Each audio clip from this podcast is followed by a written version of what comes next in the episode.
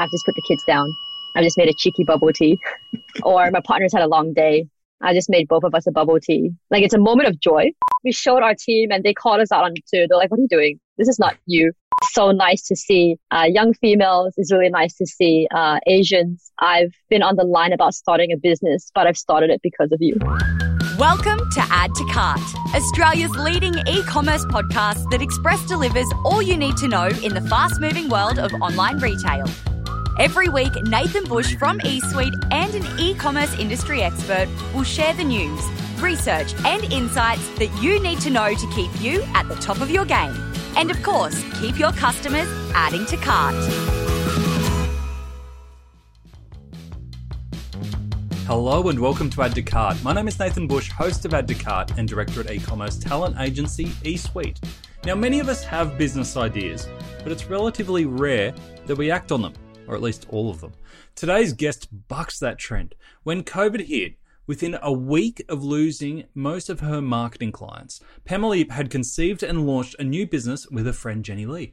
Their idea, DIY bubble tea. It was timely and a huge success. I mean, if people can't go and get bubble tea, then bubble tea must come to the people. Bubble Tea Club has now had over 40,000 customers, or bubblers, their words, as they are known, and the company is generating over $2 million of revenue. They've also been voted in the top 20 coolest retailers by Inside Retail, alongside brands like Culture Kings and Country Road. In this chat, Pamela shares what it's like to be a young Asian female entrepreneur, how her and her co founder nailed their crowdfunding campaign video, and she tells us all about edutainment, which is at the heart of her marketing philosophy. Now, a quick reminder before we get into today's chat that there is only two weeks, two weeks left to enroll in eSuite's e-commerce accelerator. If you want to upskill in e-commerce or if you want to get your team upskilled in just 10 weeks, head on over to esuitetalent.com.au forward slash accelerator to enroll today. All right, let's get into it. Thanks to our partners Shopify Plus and Signet, here's our conversation with Pamela Yip, co-founder of Bubble Tea Club. Pamela, welcome to Add to Cart. Thank you so much for having me. I've got to kick off with a question that I've had, and I've just got to get it out of the way, otherwise it was sitting in the back of my mind. What are the little pearls in the bubble tea? What are they made out of? okay, so actually tapioca, and uh, they're made from starch, but they're kind of like mochi, where they're a bit chewy. It's a very nice texture. Yeah. But what you have to do, and the tip to it, is adding brown sugar, which is what you do at the bubble tea shops, and it gives it flavor. Um, okay. Um, so that's it. Yeah, that's tapioca. Otherwise, there's like uh, popping pearls. Some people call it bursting boba. It's just biting into a burst of flavor. There's actually a lot of tap like toppings available. Yeah, I love them. They're so good. All right, so I just had to get that out of my head because otherwise it'd sit there for a long time. Now we can have, we'll get into it. Yeah. So you are the founder of Bubble Tea Club. Yes. I believe it's a COVID baby. That's right.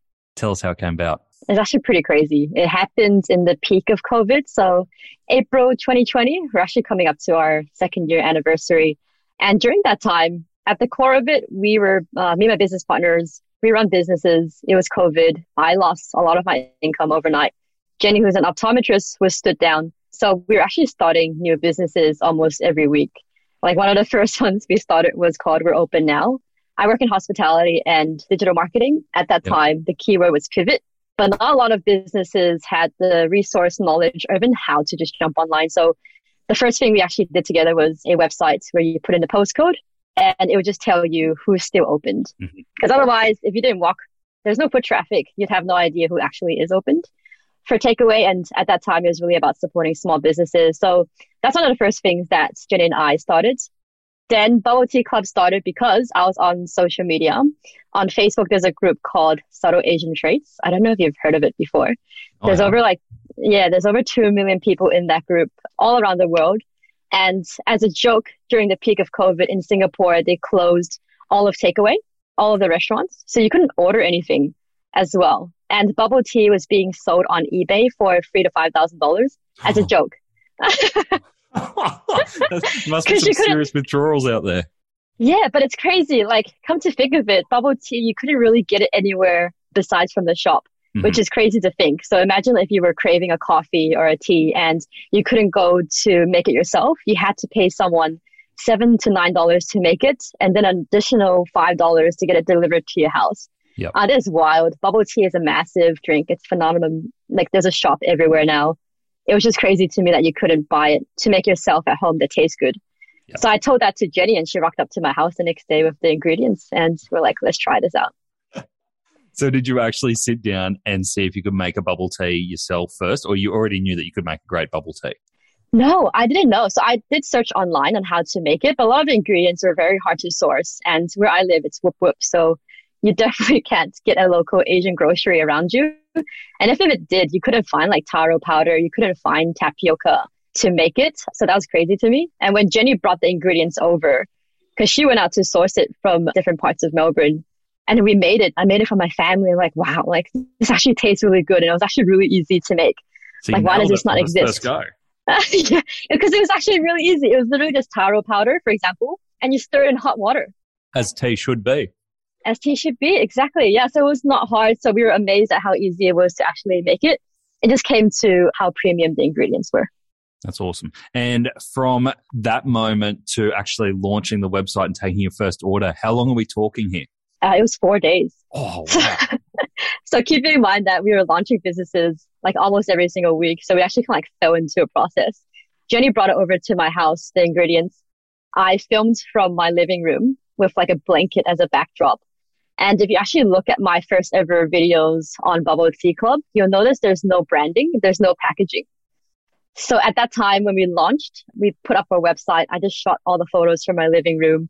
We had our first 100 orders and we still not had packaging yet. so, so that's how we were able to launch in four days though. It was just really testing, um, like you guys said, it's like MVP. Cool. Just a very minimal viable products, minimal sellable products, uh, and then it just became a minimal lovable product. And that's how we started out and how we were able to scale really fast. And do you remember what were some of those other business ideas that you had in those weeks leading up to cracking Bubble Tea Club? Yeah. Nat, we were even talking at that time. You we didn't have the restriction yet, so we're like, oh, let's take like take people onto tours of trying different restaurants. uh, Jenny also did one for puzzles because Dan Andrews said that puzzles were essential during lockdown. So I started, so they started like a puzzle um, challenge.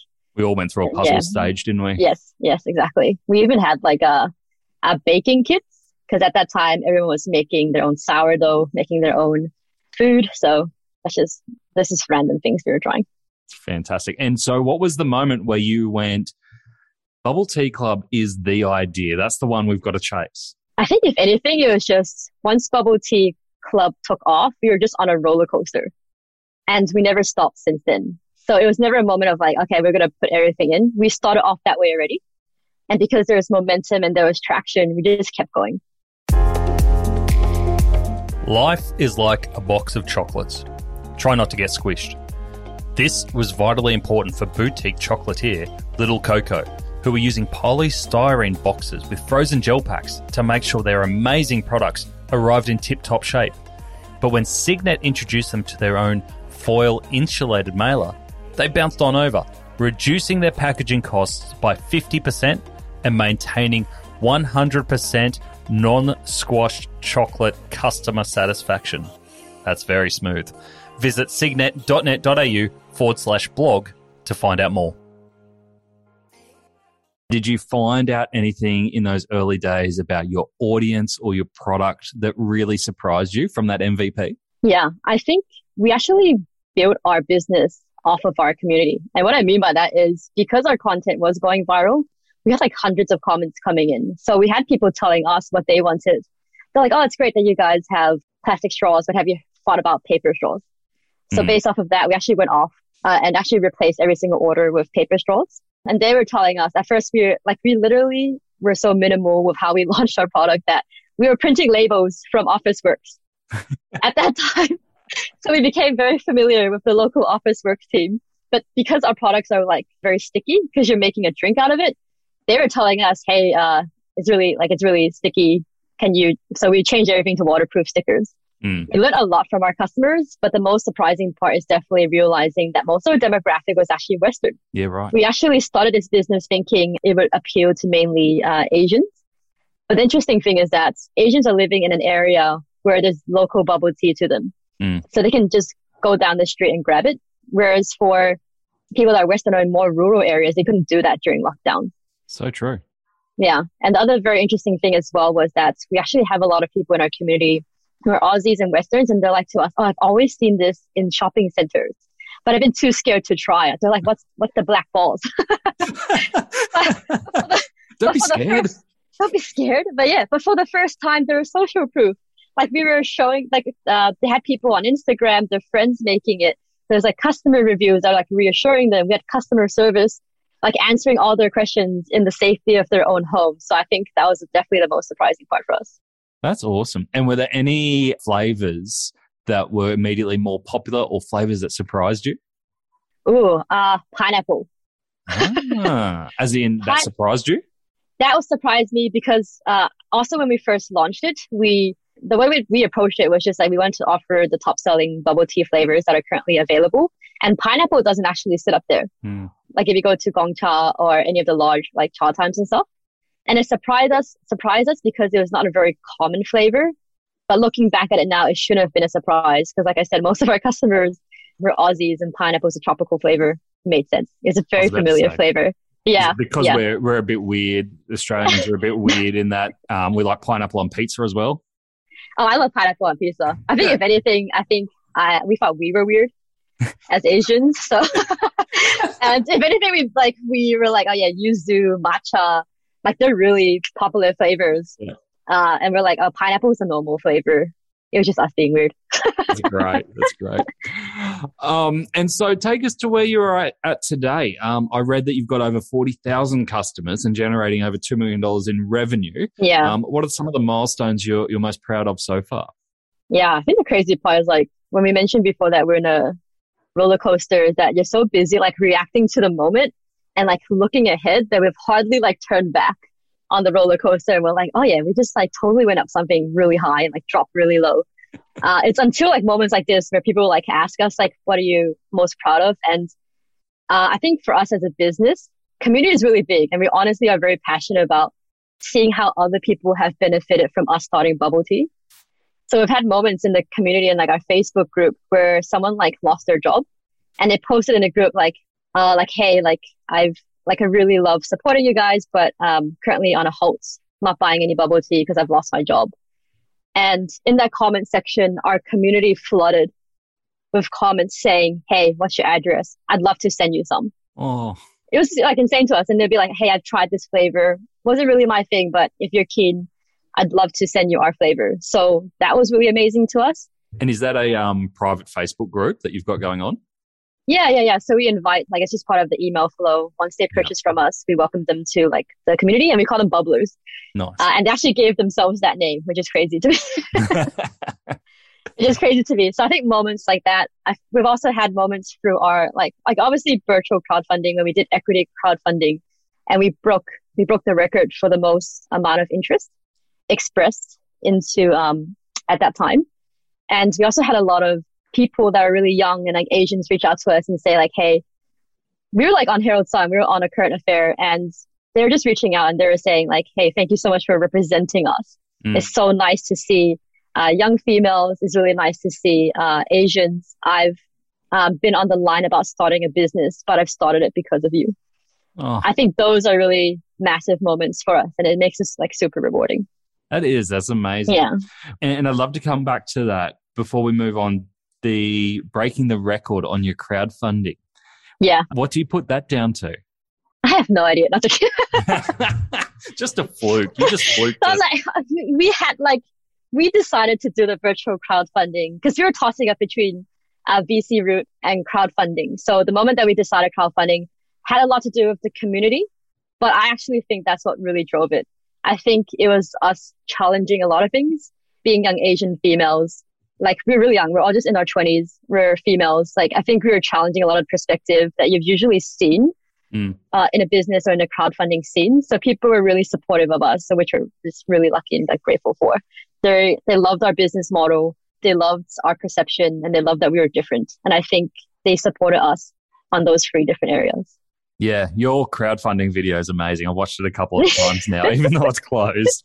I, I, I, go back to it because I just think it's such a great way to show, obviously, a really successful product and a, and a business on a great trajectory, but also just you guys. You really do a great job in showing who you are and what people can buy into.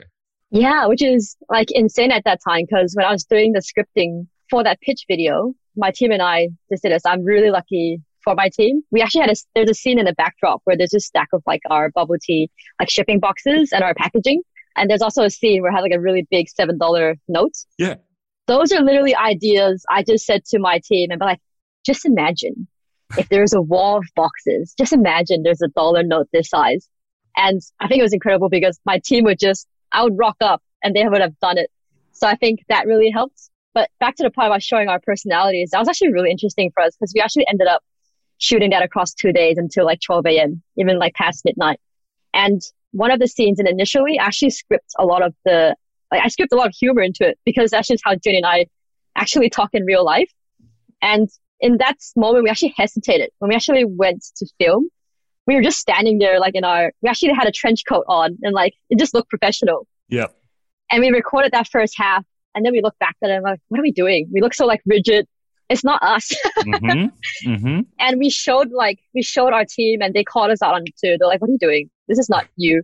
so like, okay. I was like, yeah, you're right. Let's go back to our original script let's go to Jenny's apartment and just be ourselves. And I think that was really important to us. And I'm really glad that we made that decision. That's such a great lesson because I've done it as well here at eSuite with the training program that we were doing. And I got professional like videographers in and I had yes, yeah. on and I was doing yeah. like the face to camera and I was so serious, like reading like a news presenter. And then I watched it yeah, yeah, yeah, like, oh, you're an idiot. You're not like that. Yeah. And then I recorded one like in my home office where I was like, just, you know, had like rough talking points, but I just record heaps of stuff and just whatever came to the top of my head on those points. And you, once you edit it all together, you get such a better view on who you are and what you're trying to do, right? Yeah, because you just get the message across emotionally a lot better because it's who you are. Yeah. And I've always just found that really interesting, like the idea that you have to have a professional side to you and the media is also portrayed what successful businesses look like, and you have to be serious to be taken seriously.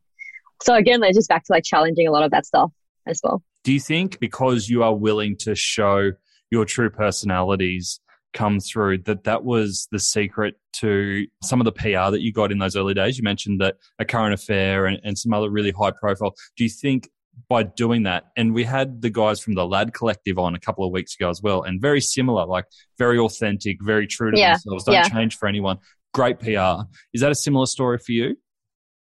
Yeah, I think if anything, uh, like I know that when we were talking to our PR, like to the people that are interviewing us, they thought they were very different, which is really, they're just like, it's very refreshing. Yeah. Um, like we were cracking jokes with our like Herald Sun photographer and they're like, oh man, like I've done so many photo shoots before. This is like, this is one of the highlights for us. I was like, ah, oh, that's so reassuring that being ourselves is. so if anything is like, we've also had like a lot of reassurance from people just being ourselves. We just had so much more fun. We just really wanted to enjoy the process, not for ourselves, but for everyone else that's around us too. So if anything, we've never like purposely done it. We've just tried to be ourselves and just have fun in the process. How did you guys meet? Oh, we actually met ages ago. I met her through her, uh, Jenny's, um, partner, now husband. I actually met him because I started um I started Instagram for my dog, and I also have and I also have an Instagram called Munching Melbourne, which is uh just like Melbourne foodies. Mm. Uh, and Justin is a food entrepreneur like crazy. He had Pokeade, and he invited us to his store. He also opened Scroll as well, Scroll Ice Cream in Chadstone. Look at you! You got all bases covered, all good food bases. we love food. We love food. We love community. I could eat all day but yeah, I actually met him through there. He invited us to one of his stores. Jenny was actually just there at that time. So I never really like directly spoke to her, but it was definitely through uh, COVID that we got a lot closer. Like I look, I was like when she walked down the aisle, I was controlling the music. It was very stressful. yeah, that's how we met. I met through her partner, and we got super close because of COVID and because of um and because of Bubble Tea Club. That's awesome. So I was just having a bit of a snoop around in the background and it looks like you had a massive spike in website visits and Instagram followers in August last year. That seemed to be a yeah. really critical point for you. What happened there? Yeah, I was just surprised when you when you found that out. I was like, of course, you know all this detail. Which is interesting. Yeah, it was actually our biggest month in all of our business. And that was just when a lot of the PR started coming out and a lot of our competition started coming out. Ah. Yeah. So if anything, and like something I've learned from my previous marketing role is that sometimes competitors entering is not a bad thing because they're helping you drive awareness. Yep. So we had a lot of people driving awareness around DIY bubble tea kits. And once they've tried it, naturally you'd search online and you'd naturally start conversations. You'd be like, Hey, I just tried this kit from Woolies. And then someone else would then say, Yep, I've tried bubble tea club before. Have you tried it? Hmm. And so the big focus for us was always around flavor. I think a lot of concerns, like even when we were doing virtual and like VC crowdfunding, they're like, how do you know you're not just a lockdown product? Hmm. Like we actually had our biggest month coming out of lockdown. But for us, there was always a gap to fill in terms of authenticity of flavor. Yep. So we always told ourselves that let's reverse it. Like say if we opened a physical store next to the competition, who would our customers choose? So taking away the DIY kit element. And we're like, we need to compete on experience and flavor. So the brand experience has always been very important to us. Flavor we've never compromised on. So during the time of August, having PR around us and having competitors entered actually drove a lot of awareness to Bubble Tea Club. And That's people would end up, yeah, that- like, we were actually really surprised about that because we definitely were like monitoring, just making sure like how the market shares, like how we're positioned at that time. Like some of the competitors' videos were going viral on TikTok and our community would post on the comment section and be like, nah, Bubble Tea Club is the way to go. Send Oh. in the gang. Saying in the gang. But then we're like, we're super lucky. We've even had competitors like go into our Facebook community and like direct message hundreds of our customers being like, we'll offer you 50% off. And our Facebook community, her name's a Diddy. Uh, she's a, she's a bubbler. She's a customer. She messaged me, direct messaging me right away and goes, like, are you available to jump on the phone? I need to talk to you right now. I was like, oh, what did I do wrong? Like she's never called me before because I've never met her before. She was a customer. She's been with us since like day dot and we made her like a moderator. She called me and showed me screenshots of our competitors messaging our customers offering 50% off to try their products. And it was insane to me that our community then posted into our Facebook community and be like, that was, that's just not moral. It's unethical. Would never betray Bubble Tea Club. So I think if anything, back to your question of like what happened to August was we had a lot of competitors enter into the space, but thanks to our community and like thanks to our brand positioning, we actually drove a lot of awareness back to Bubble Tea Club and encouraged people to try us as well. So that was really interesting. That's awesome. And you've obviously got such a strong community, strong advocates for Bubble Tea Club, but you're also a product that's meant to be consumed in the home. Yeah. Do you have any plans or strategies around how to connect people in the real or physical world? Yeah. Yeah. We actually were talking about that because part of our purpose, there's two angles to our purpose, which we're, which we're still trying to refine. Like one of them is closing the gap of a, like Asian representation in the Western culture while having fun. Yep. And the other thing we notice as well is that when people make a bubble tea and when they've been posting it online and telling us about it, it's a moment where it makes them happy because they're treating themselves. Like we'd have moms say, I've just put the kids down. I've just made a cheeky bubble tea. or my partner's had a long day. I just made both of us a bubble tea. Like it's a moment of joy. Yeah, that sounds amazing. Yeah. And we're like, okay, we really want to focus on this. And so if we were to go into a retail space, we would want to partner with people that share that same purpose. So we actually are in the chat to speaking to a retailer to discuss this, but I can't disclose too much. Top secret. Yeah. No exclusives here. Yeah.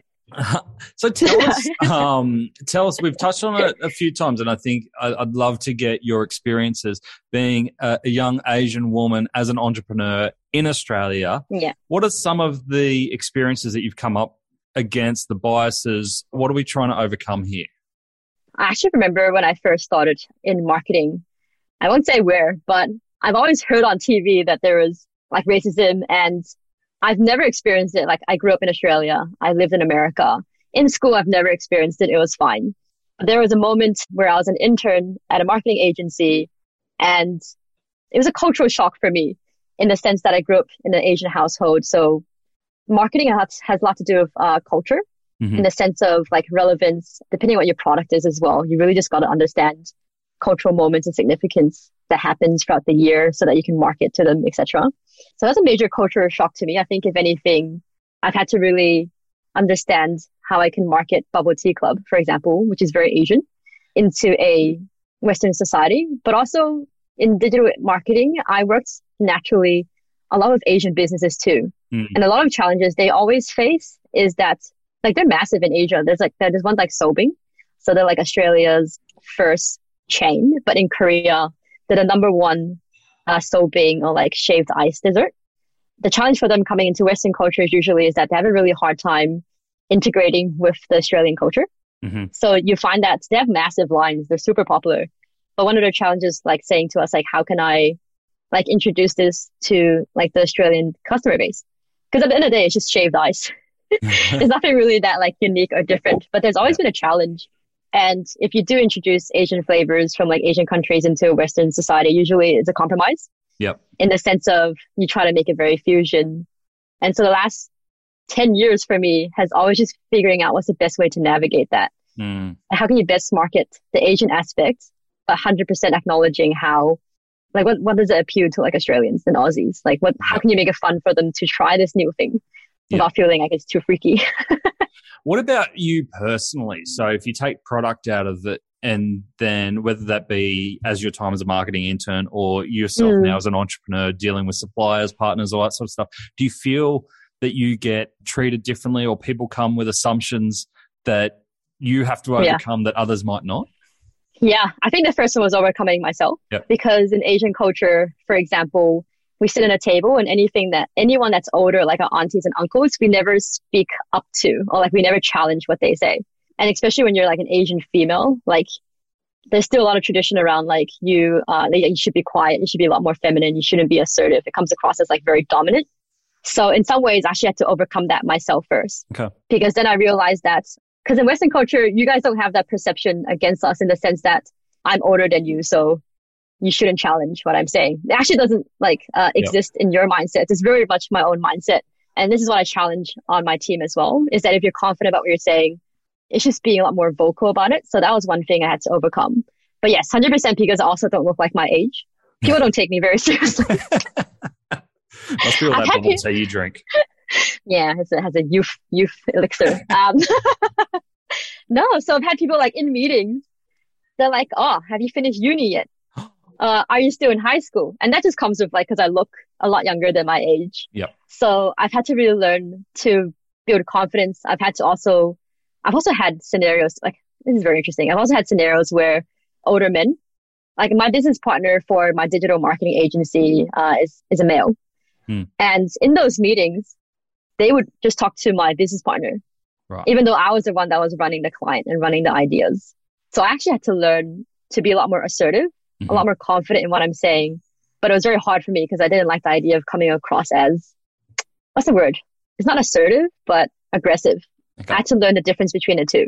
That I was Yeah. being assertive, not aggressive, and that my contribution to this conversation is going to benefit everyone. Yep. So yeah, it's a whole ball game. I'm still learning it. I challenge a lot of my team to do that as well because I've been in their shoes. Yeah. Yeah. In your bio, you've said that your purpose is to close the gap between Asian Yes. representation in Western societies through edutainment. What do you mean by that? Yeah. Okay. So I usually find that I think I'll use like um being vegetarian or vegan as an example. Mhm. Like usually when you hear that someone's vegan or like vegetarian and they talk about it very proud, it can come off across like too pushy. Yeah, okay. For me, it's like how do you find the balance then of me sharing about my culture without putting any other culture down because that's nothing to do with that. Mhm. And how can I share about my culture but make it fun? Which is like you said in our pitch video, we're still trying to convey information and try to get a point across, but we were just thinking how can we do it in a very lighthearted way that's entertaining for everyone else. So it just gets uh, absorbed a lot more easier.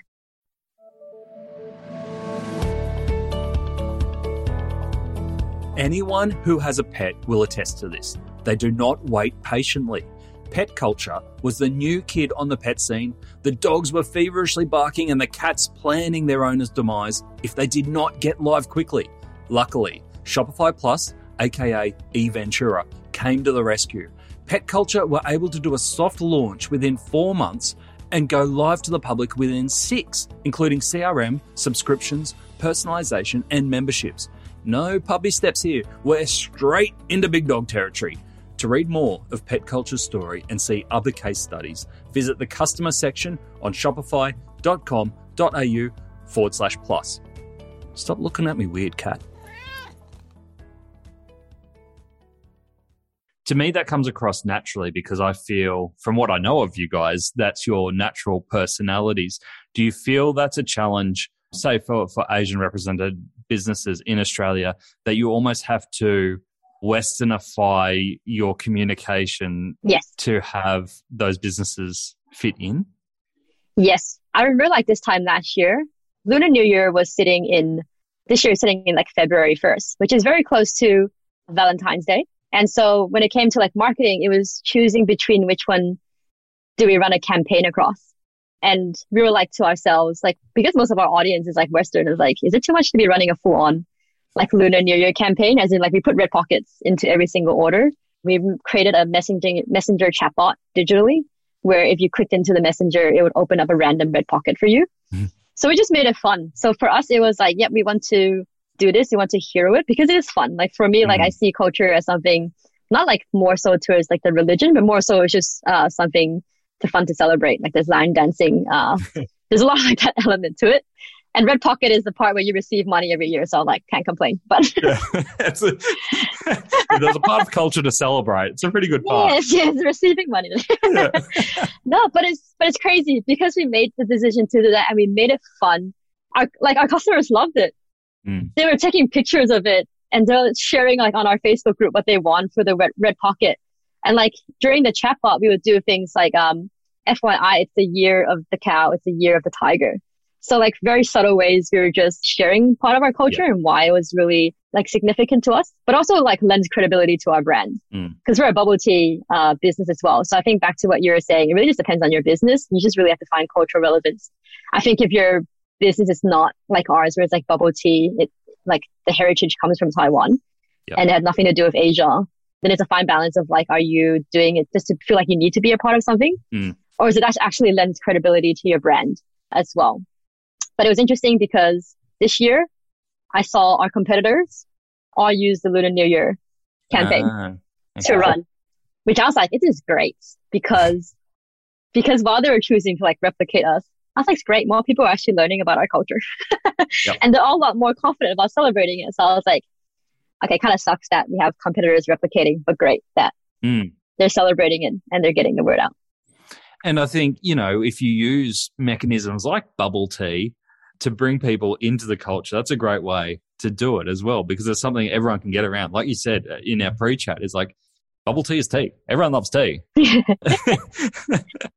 Yes. can all appreciate it. Yeah. And I think the crazy thing is like, there doesn't need to be, I think usually when you have Asian food or like Asian flavors in Western country, it's fusion or compromise, or you either have like, like leaning either way. So for us, it's like, it's nothing to do with compromising Australian culture because we partnered with Melbourne Bush Food and we developed the lemon myrtle bubble tea, Mm. which we loved. So it's about heroing both. Yeah. Yeah. nice. I love that approach. You were recently voted in the top 20 coolest retailers by Inside Retail. Yeah. How'd that feel given you're a relatively young brand still? Yeah, that was crazy for us. I think we're like I'm very passionate about like a brand universe. And what I mean by that is like I started in activation in agency where you pretty much do like interactions and activations in person. Mhm. So for me in digital marketing was always about like how can I bring this to life online? That's where we use like the chatbot to do like spin the wheel campaigns and the like instead of physically giving red pockets in a shopping center, we just gave it out digitally. And we're also like very thematic about where we place our logos. And so I think it just came down to when we were announced top 20 coolest retailers, like, okay, that was worth it. Cause you, I was a little crazy, but that was worth it because there was also times like Black Friday and like Cyber Monday where everyone around us was doing like massive sales and discounts. And we're like, oh, this is really not who we are as a brand. Like, how can we participate in this, but not compromise on dropping our prices? Mm. And also the idea that we just did this with like on my, like my team is literally just 20 year olds. So we literally built this brand from very like passionate, uh, branding. Yeah. Like, she, like her name's Amy. She's, she's so into the details of brands. she helped bring it to life. There's like Rachel where she executes and she looks after every single piece of branding that goes out to someone. So I think when we were announced that, we were just like, okay, this is all, that was very worth it. This is really rewarding. Yeah. Yeah. To be alongside like culture kings, like Country Road, just imagining the type of teams and people they have in their marketing department running. Yeah. Super rewarding for us. Oh, and I, and I think it's so well deserved because you look at what you guys um, stand for and the role models you guys and the strong community and customer feedback you've got. It, it's all creating this beautiful ecosystem of a brand that actually means so much to so many. Yeah, that's really rewarding. It's awesome. Um, on the branding side of it, did you have this vision of what the brand would be from the start, or you've had to evolve and change it over time? No, so that's actually a really interesting topic because I think traditionally you think that you have to, people usually start a brand pack first, but we didn't. Like I mentioned before, when we launched the business, we had no name for the business when I was filming and we had no packaging. As I was like pulling it together, Bubble Tea Club came from, we wanted to build a community. So Tim, one of our other co-founders actually came up with the name. And so for me, it was for bubble tea. I more so thought about it in terms of how can I evolve the brand and what people know of bubble tea in our logo and in our branding because bubble tea has actually been around for like 40, 40 years. Like I knew about it from, from my parents Mm. and the bubble tea brands there, like very traditionally show logos of like the actual bubble tea cup. Like their brand is called Happy Cup. So for me, it was how could I develop a brand that suits today's time and suits social media? In terms of like then pulling in the colors, we did a lot of A B testing on our social media and in our Facebook ads. So we ran creatives that had a yellow background versus taro. Mm. And we were starting to build our brand deck off of what converts online. So it's a very different approach I find to traditional. Uh, like our brand is still evolving now. Yeah, that is. That's amazing to build a brand kit or style guide based on A/B tests of what's already in market. Yeah. Yeah. I, I love your agency background, and obviously you've got great experience there. And it's not uncommon to find agency folk who are throwing around a bunch of ideas, but because they've never been in retail or even actually done their own thing as an entrepreneur before are going, I just don't know how to like, they can launch it. They can get a website up. They can get a basic Mm. product. They don't know how to go to the next level. What advice would you have for people coming from an agency background on some of the skills that they may have to close to be able to turn an idea into a successful business?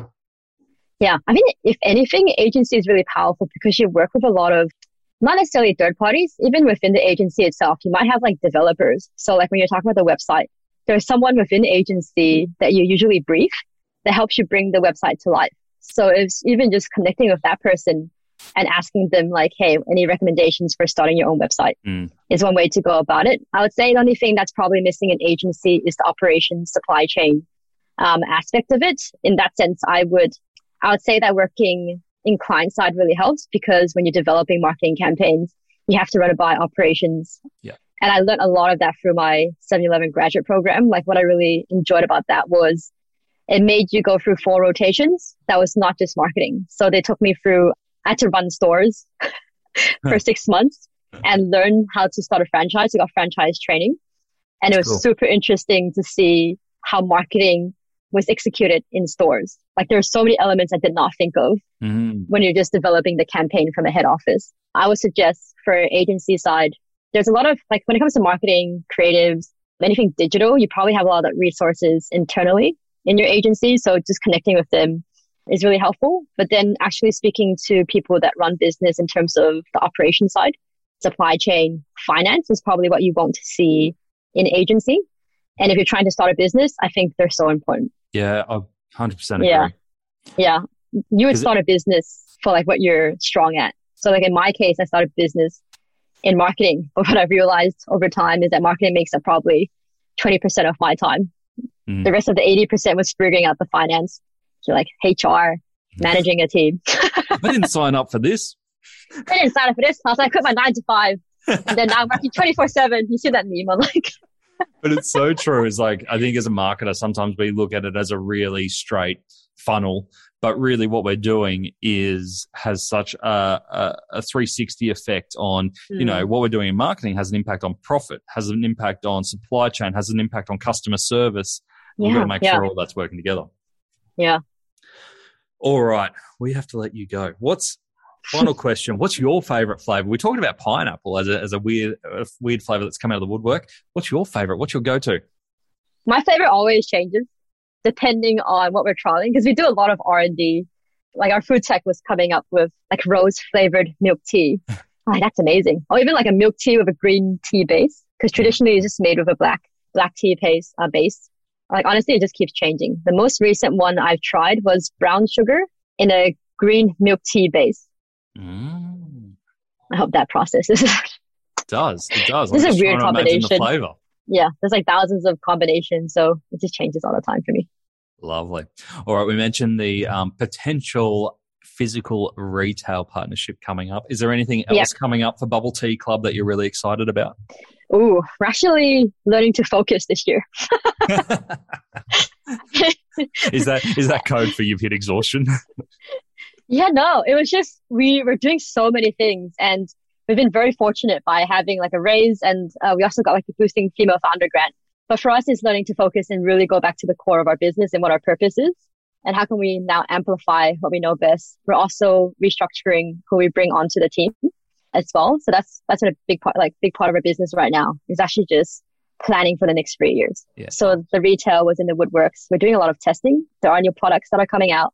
There are collaborations in the line as well. Also chatting to ambassadors to represent us uh, too. But yeah, going into the states is a big one. Canada and UK. So all of that is in the works. Just little countries, little moves. this is how we need to focus. I was like, let's focus on actually like propelling those. so good. Pamela, if people have heard this and they want to know more about Bubble Tea Club or get in touch with yourself, what's the best way to do that?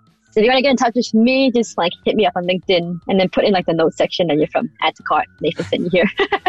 so I can access. find you. Yes. Yeah. So I was like, so I can see you guys like right away. I love chatting about um, e-com. I love chatting about branding and I love helping as well. So uh, reach out uh, in that case. If it's for a bubble tea, we actually made a promo code for for the add to cart as well. So just add DBT to cart as the promo code. awesome, thank you. Giving the free, even reach out there. Like hit us up on social media anywhere. I'm across all of them. I have notifications on for all of our touch points. So reach out anywhere you like. We're on all of the social medias.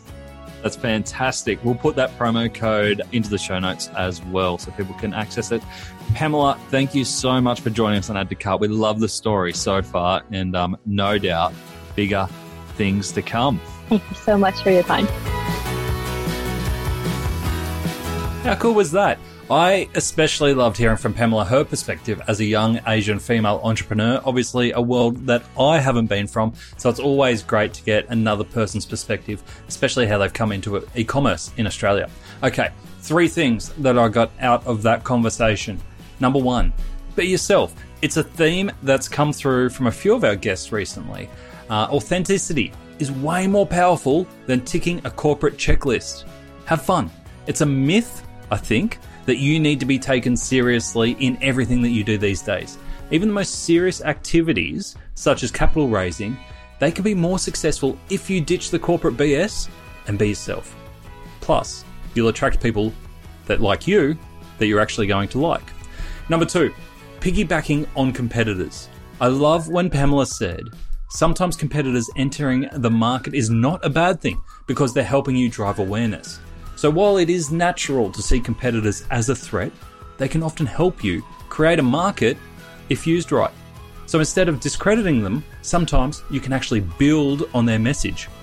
Number three, the anti target target audience. Pamela and her team knew that bubble tea was huge for the Asian community, but what they didn't expect is that they would make bubble tea accessible for an Anglo audience. The trick is now to balance the two cultures. Authentic Asian heritage packaged up for a new audience. Could you adapt any part of your product to appeal to a whole new community as well? To get the highlights of today's episode, head on over to addtocart.com.au and sign up for our free newsletter. Each Tuesday, we will send Monday's episode summary, links, and discount codes for you to go next level on. And if you're looking to explore your next e commerce opportunity, come and visit us at eSuite. We're a dedicated e commerce talent agency connecting the best e commerce talent with the fastest growing brands in Australia. Head on over to esuitetalent.com.au where you can download the free e commerce salary guide and sign up to our weekly e commerce job emails. Thanks for listening, and until next time, keep those customers adding to cart. All right, all right, I know you're probably sick of me banging on about it, but a really quick message to say that the 10 week e commerce accelerator program kicks off on the 14th of March, so soon. Registrations are still open, and don't forget the discount code for Add to Cart listeners. Use the coupon code Add to Cart, all one word, to get $200 off your registration. Head on over to learn.esuitetalent.com.au. That's learn.esuitetalent.com.au to secure your place today. All right, I'm off to practice my teacher voice. I'll see you in there.